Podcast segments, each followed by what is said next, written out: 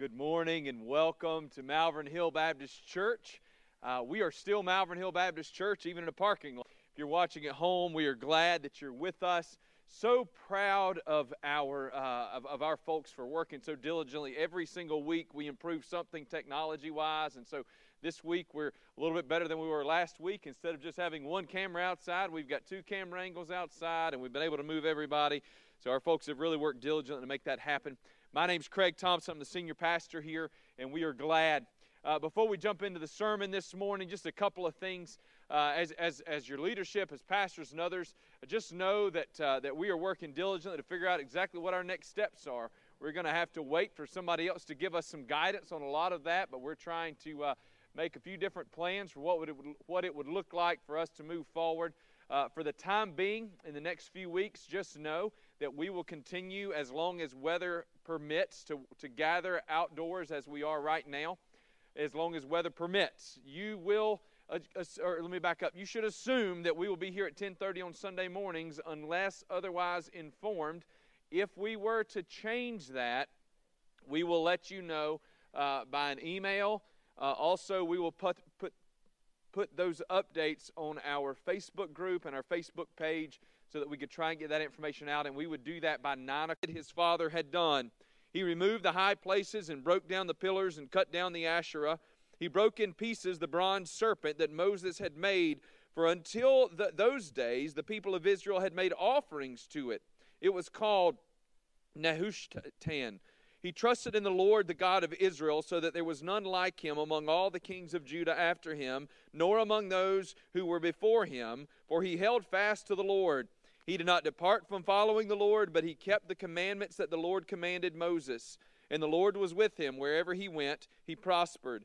He rebelled against the king of Assyria and would not serve him. He struck down the Philistines as far as Gaza and its territory, from watchtower to fortified city. Let's pray together. Father God, as we consider what it looks like for our idols to be destroyed, I pray that you, Lord God, would speak to us. Father, that you would break us free from the tyranny of routine and comfort, Lord, and set us free to live into the power of your Holy Spirit. Father God, give us a heart to seek you, Lord God, and to hold on as you work. In Jesus' name, amen. Um, r- routines are good things. My morning routine never changes. I, my husband said, Well, why did you cut why did you trim ends off the turkey before you cooked it? She said, Well, my mama always did, and that's the way you cook a turkey. He said, Well, why did she do it? My mama didn't do it that way, and I don't think that's right. So she called her mom. She said, Mom, Johnny says that this is the wrong way to cook a turkey. Why do we cook a turkey this way? She said, Well, that's the way I've always been taught to cook it. Your grandma cooked a turkey that way, but why did she do it? and, and, and she said, I, I don't know. I've never had anybody challenge me. And so she called up her mom. So, grandma, finally, we got three generations to get the phone call. Grandma, why do we cut the ends off the turkey? Apparently, not everybody in the world cuts the ends off the turkey. Why do we cut the ends off? She said, I don't know why you cut the ends off the turkey, but I cut the end off the turkey because my pan wasn't big enough to hold a whole turkey. Sometimes our routines, as I recognize that as I'm doing premarital counseling for them via video chat, even what we've grown to understand and appreciate and know as, as a typical wedding is probably not going to be possible for these young kids as they seek this, this opportunity. I, one of my former students uh, I, I, saw yesterday um, eloped. He hadn't planned to do that. They had planned to hang from these serpents, and the bronze serpent became a source of idolatry. The routine or the ritual remained the same, but they lost the meaning behind it. At some point, they forgot that God had said to make this serpent, and instead of worshiping the Lord, they began to worship the serpent. And that's what we all just read about in the book of Second Kings, chapter 18. We see that there, there came a point in time where the people worshiped the serpent rather than worshiping the Lord. Now, listen, we've all been there, haven't we? God does something amazing, and we want to recreate that amazing thing that God has done. And in our effort to recreate that amazing thing, we, um, we, we, we try our best to remember exactly what steps were taken to accomplish it. We have an incredible time of worship, and we begin to believe that it was because of a particular song, or people get saved. Do you begin to believe it was because of the particular kind of sermon. Maybe your life starts going well and you begin to believe that it is because you attended worship more regularly. Even, even uh, more tempting is God does something powerful in your life, and you begin to believe that if somebody else is going to experience the Lord, they've got to experience the Lord in exactly the same way that you experienced the Lord. And so we run the risk of creating our own little bronze serpents. The Israelites remembered the bronze serpent, but many forgot the hand of God behind it. So we find this situation in 2 Kings chapter 18. The Israelites had traded the worship of the God who had worked wonders for the worship of a snake on a stick. But then we get to 2 Kings chapter 18. Hezekiah begins to reign in Judah, and the Bible says that he did what was right in the eyes of the Lord. He removed the high places and he cut down Asherim poles. Most notably, for our purposes, he broke in pieces the bronze serpent that Moses had made. Can I tell you that I've read through the Bible I, I, by my account, at least 15 times. I'm not 100% sure, but I think 14 or 15 times that I've read through the Bible from cover to cover. And until September of this year, I don't ever remember reading 2 Kings chapter 18, verse 6. Until September of this year, if someone had told me that this verse was in the Bible, I would have told them they'd lost their mind. I had no idea that it existed. And yet, over the course of, uh, of, of two days, the Lord brought this verse to me in two completely different ways and just impressed upon me the importance of this verse in our life. It literally drove me to my knees, and I prayed in that moment. I said, God, what is it that you would have me learn from this? Now, I'm not sure, here I am six or eight months later, that I've completely understood all that the Lord would have for me to learn from this verse. But one of the things that I'm confident that the Lord would have us to learn from this verse today is that we need to kill the snakes in our life and get on with serving the Lord. I believe we need to learn from this that we can fall into routines and rituals that have no purpose beyond serving that particular moment. Folks, we've got to get past worshiping and serving our routines and our rituals and seek the Lord with all our heart, all our mind, all our soul, and all of our strength. The Bible says that Hezekiah removed the high places. He destroyed the bronze serpent. Folks, has it considered, has it occurred to you that perhaps God is destroying our bronze serpents today? Maybe God is reminding us that what got us here is not the way to worship, or not the way that we worship, or even the place that we worship. What if God is tearing apart our altars and destroying our bronze serpents to get our attention? What if God is ruining what if God is ruining our rituals so that we can be reminded that you strip it all away and the only thing that matters is Him? This morning, for just a few minutes, I want to ask this question and I want you to wrestle with it with me. How can I give the Lord my attention? How can I give the Lord my attention? Now, I'm not asking how can the Lord get your attention. I'll just be totally honest. If He hasn't gotten your attention by now, I'm not sure what it's going to take. Now, I'm not here to, before you today to say that what we're encountering or experiencing is judgment from the Lord. That's not what I'm saying. I don't know. What I do know is that when something like this happens, it should at least open our eyes and ears and get our attention. There should come a point in time in these days that we say, Lord God, what are you doing in these days? What is it, Lord, that you are teaching to me? Speak, Lord, for your servant is listening. So I'm hoping that by this point the Lord has gotten your attention. And I want to ask this question How can you give him your attention, your undivided devotional attention? There are three things that in, this passage of Scripture that we need to see this morning. The first thing you need to do is seek the Lord. The Bible says that Hezekiah sought the Lord. Look right there in 18, verse, uh, verse 2. I'm sorry, verse 3. And he did what was right in the eyes of the Lord uh, according to all that David his father had done. He did all that was right. He sought the Lord. There's a danger among many who believe that they need to get themselves right or straight before they come to Jesus. There's this temptation for us to believe that before I can come to the Lord, before I can be involved in a church, before I can give my life to Christ, the first thing I need to do is I need to get straight. I need to get right and holy. Folks, you don't have to do anything before you come to Jesus except repent and believe. The only thing you have to do before you come to Jesus is nothing. The only thing you have to do to come to Jesus is come to Jesus. He is found by all who seek him, and he stands ready to receive you today. Hezekiah sought the Lord. Are you seeking the Lord right now? You can't visit your grandkids. You can't go into our sanctuary for worship. Some of you, though, are more worried about what the governor or the president is going to say tomorrow than you are about seeking the Lord today. Folks, can I tell you, it doesn't matter when the country opens back up or how long it's closed down. It doesn't matter who the president is or who the governor is. It does not matter what disease or plague or virus breaks out in this world. The Lord is still the Lord. He is still the God of Abraham, Isaac, and Jacob, and He's the God of you and me, and He's the God of this world today. Folks, I want to urge you today to move past the circumstances and to seek Jesus. Pull your eyes away from the news and away from the, the, the, the, speculation and turn to the only one who has hope and knows. Folks, He's written the end of the book. We might not know what tomorrow holds, but we know what the end holds, and we know who holds all of these things. Seek the Lord. Are you more worried about getting the church building open than you are about seeking Jesus? Jesus urged us to seek what? Seek first the kingdom of heaven. Then all these other things will be added. Y'all, if we will pursue Jesus with all of our heart, the rest of the things will fall out in the wash. These aren't fun days. I want to be able to eat a meal with you. I want to be able to gather with y'all. I mean, I, I do. I, I, it, it, my Wyatt, my oldest son, he actually wants us to continue these parking lot services. He's got a different plan for it. He wants them to be tailgate services. He likes the idea of us bringing a grill and, and, and, and, and having a good time, and maybe one day we'll do something like that. But it would still be way different because we want to see these kids playing, playing ball out here in the grass. We want to see you all fellowship with one another. I want to go see my parents and my, my mother in law. I want to do all of those things, and I can't right now.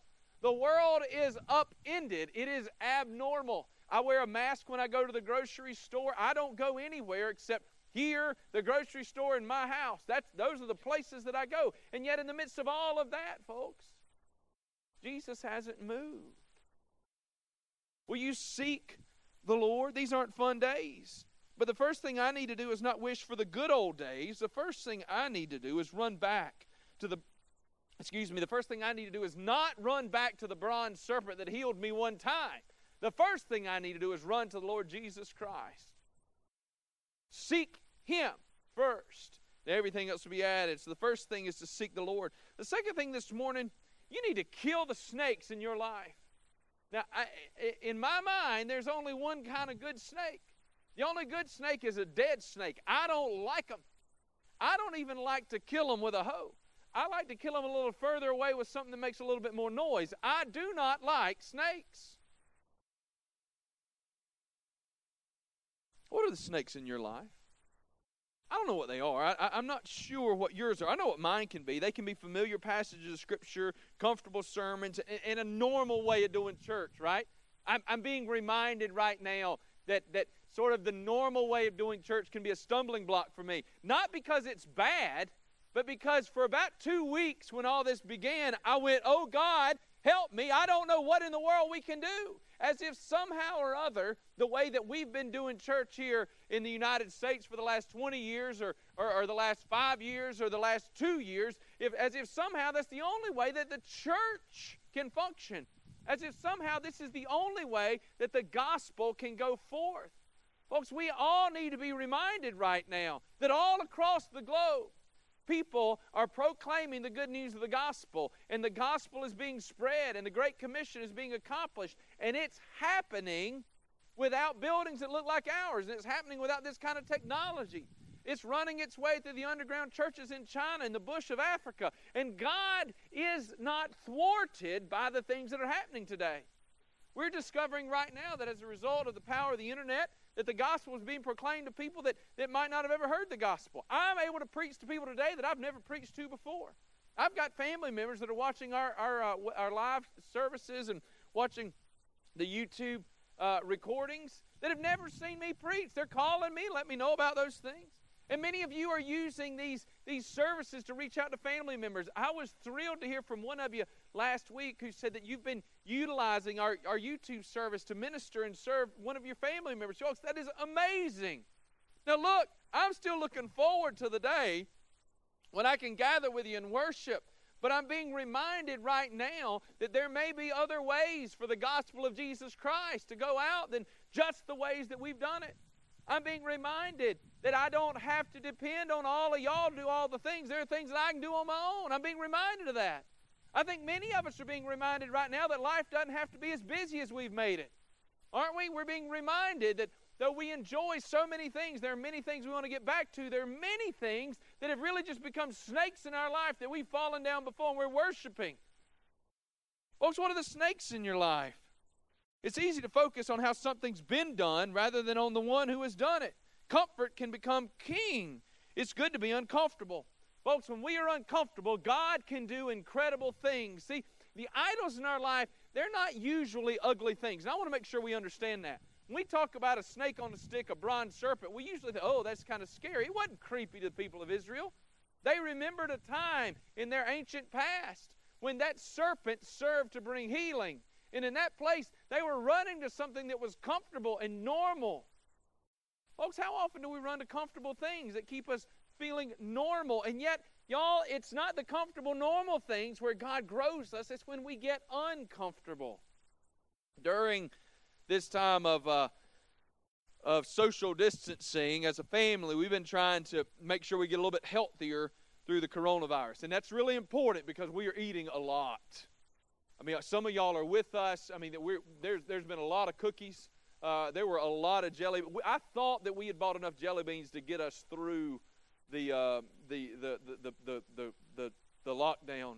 All the jelly beans are gone. I don't believe there's a single one left in the house. The kids aren't actually supposed to eat them, but somehow or other they keep eating them. I, I, or, or me. Okay, let's let's be honest here. I keep walking by and grabbing a handful of jelly beans every time I walk past. The problem is I'm at home so much more that I walk past that little bowl that many more times. Honey, we might need to count how many jelly beans I'm eating if we're honest here, but uh, but but but but so as a result, we, we want to make sure that that uh, that we're we're not on the back end of Corona, put on the Corona 15 through this process, and so we We've been exercising it, and it's not all intense. Mostly that just looks like we're getting out walking the dog a lot. Uh, but, but we've been running some. And something bad has happened, and it's kind of embarrassing because um, it turns out that my two oldest kids can run a mile faster than I can. Now that is that is that hurts this daddy's pride a whole lot when that happened. I, I was a bit surprised when they did. Now they can't keep up with me after the first mile, but in that first mile, if we just ran a mile, I don't have a chance. Okay? That's the truth. So, yesterday, I decided it was time to change the narrative. I decided starting yesterday that I'm going to do whatever has to be done to make sure that those two can't run around and brag that they can outrun their dad. Now, this is hard because I weigh twice as much as either one of them do. So, yesterday, rather than setting out for a three mile jog, I ran a fast mile. I almost died. I, I, mean, I mean, I mean, seriously, I wanted to die. I wouldn't even come in the house when I finished. I just hung out in the garage because I didn't want anybody to see me sucking the wind I was sucking. I was in bad shape. I have, by the way, I hadn't even told the kids about this, so they're learning this the first time, and right now they feel like they are the king of the hill. But here's what I know I know that if I have any chance, and I'm not 100% sure based on yesterday that I actually have a chance, but if I have any chance to run a better mile than they do, I'm going to have to push myself. Like I said, I weigh twice as much as they do. I'm more than twice as old as they are. Everything in me hurts. Y'all, when it was time to go to bed last night, going up those steps, I honestly wasn't sure I was going to make it. But if I'm going to beat them, I've got to be uncomfortable. I got to kill something in my life to be able to overcome, and not them. I've got to kill something in my life. I got to kill an idol of comfort. See, I don't like to hurt like that, but if I'm going to get faster, I've got to do what it takes.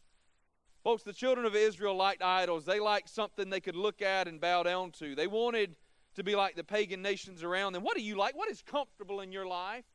What are the things that you just don't want to be rid of? What's getting in the way of your wholehearted commitment to the Lord? Kill it. Whatever it is, kill it.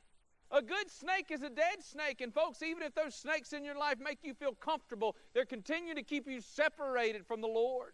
They're continuing to rob you of the privilege of being in fellowship with the Lord, and they're certainly robbing you of the power that is known in close fellowship with Jesus. Kill those idols in your life. Find out what they are and kill the snakes. What are your snakes? They may not have started as bad things, but they may be in the way of your commitment to the Lord. Seek the Lord. Ask Him to reveal your idols, and then shoot those snakes and leave them to die. And watch what the Lord can do. And finally, this morning, so first we, we want to seek the Lord. Second, we want to kill those snakes, those idols in our life. And number three, hold on. The writer of Second Kings goes on to say that Hezekiah trusted in the Lord and held fast. I like that term, hold fast, because it has been my experience that when I seek the Lord and I get all the distractions out of the way, the only thing left for me to do is to hold on. Are you holding on fast to Jesus? Listen, there are times in your life when holding on doesn't seem possible. There are times in our lives when life gets really hard and we're not holding on to Jesus. Instead, we're praying to the Lord that He would hold on to us. There are times when we're asking God to hold on because we're not sure we can. I'm not talking about those days right now. I'm talking about the days when we are walking in fellowship with the Lord and God is doing great things. And in those moments, we're just hanging on for dear life. I was walking my dog the other day. An older fella uh, was out in his driveway doing a, little bit of work, and he said, "You know, when I was younger, I used to do things like that." And at this point, uh, we, you know, the dog's kind of dragging a little bit. I said, "Well, you're welcome to take him." He said, "You know, I've got a wheelchair inside. I think if I sat down and held on, he would just pull me wherever I wanted to go." Now, I'm going to tell you something. If we'll sit back and hold on, the Lord might just do something through us, in us, and for us that's bigger than anything we could have ever imagined. When God moves, the best thing you can do is hold on. Hezekiah held on to the Lord. He did not depart from following the Lord. He sought the Lord. The Lord gave him direction. And once the Lord had showed him what the, the distractions, the idols were, he killed them. He crushed the snake. He cut down the Asherah poles. And then as a result, he was free to pursue the Lord without distraction. And God worked mightily. This morning, I want to ask you are you ready for God to work in your life? Now, I want you to be careful because there is no 12 step plan to godliness that begins with you first killing off your idols. See, that's one of the dangerous things that happens. We believe that for me to walk worthy of the Lord, the first thing I need to do is, is do something on my own. Y'all, the first thing you do is seek the Lord with your whole heart. Seek first the kingdom of heaven, everything else will be added. Everything else will be taken away that needs to be taken away. But the first thing you do is seek Jesus. Run after him with all your heart.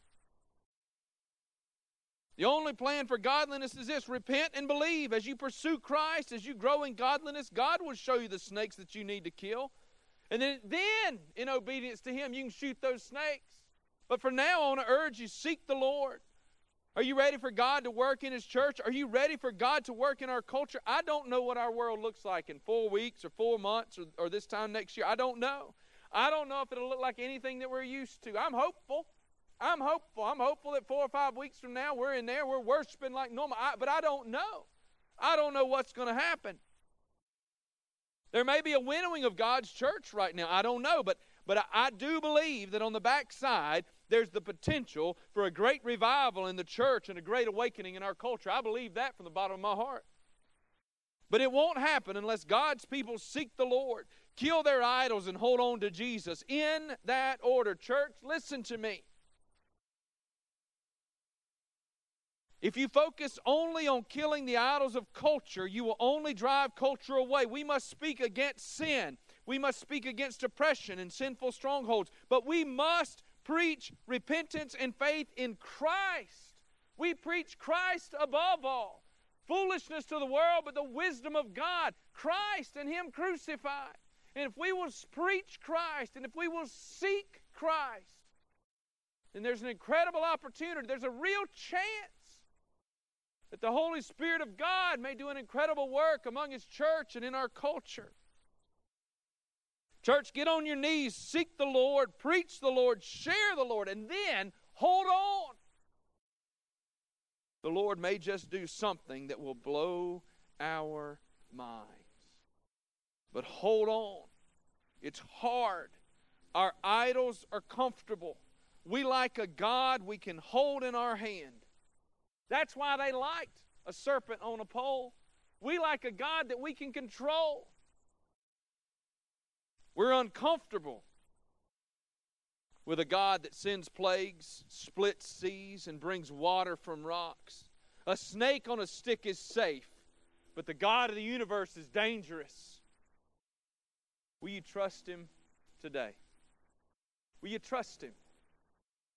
Will you trust Him to do what you can't do? Will you trust that as He has upended your routines and your rituals, He has done so with a purpose? Will you trust that even in the midst of this calamity, that God is still in control? And will you trust that God can take the evil of this virus, this pandemic, and even use it for His good as He turns the hearts and the minds of His people and of those who are not yet His people toward Him? And as He does, and He drives them to repent of their sin, that God may just do something in your life and in our world that is greater than we could have ever hoped or prayed for. Will you trust Him today? Will you trust Him with your heart and your life? Will you trust Him with your family? Will you trust Him with your church? Would you be willing to come to the Lord and to cry out in faith and repentance? Perhaps you're watching at home. And perhaps you say, Craig, all this makes a little bit of sense, but I'm just not sure. Would you be willing to, at the very least, just pray with me? Lord God, I, I, I want to believe, but I don't yet. Would you pray that for me? Maybe you're ready. You recognize there's sin in your life. You don't fully understand what it is to walk with Jesus, but you heard what I said and you say, Craig, today's the day. I'm going to seek the Lord. Craig, I don't know what it looks like to give up my idols. I don't know what it looks like to live for Jesus. But today I'm going to begin seeking the Lord. And I'm going to cry out and I'm going to say, Lord Jesus, I know that I'm a sinner and I need a Savior. Would you change my heart and change my life? He will if you'll trust Him. Bible says that Hezekiah sought the Lord, and when Hezekiah sought the Lord, God changed Hezekiah's heart. God changed the culture. When Hezekiah sought the Lord, God drove Hezekiah to cut down the high places, to cut down the Asherah poles, to crush the idols of Israel. So that instead of worshiping their idols of comfort, they would hold on to the God of the Bible. Perhaps in the midst of coronavirus, your idols have been taken away, your comfort has been removed, your routines have been undone. But in this moment, in this time, would you trust the Lord Jesus Christ? He loves you. He wants to forgive you. He wants to save you. He wants to make you His. Who knows what He might do? Would you trust Him with me today? Let's pray together. Father God in heaven, I thank you for loving us. I thank you that you sent Jesus Christ to die for our sins, Lord God. And as we look back to the book of Genesis, Lord, we are reminded that there was a serpent in the garden. But in Genesis 3, Lord God, you promised us that you would send a king, a ruler, Lord God, who would crush the head of that serpent. Lord God, Hezekiah broke a bronze snake, but Jesus came and he crushed the head of the great snake Satan on the cross of Calvary, and as a result, we can be saved. Lord God, would you work today through this message? And as we sing to you, Lord, whether we sing at home or we sing here in this parking lot, Father, would you be praised? In Jesus' name we pray. Amen.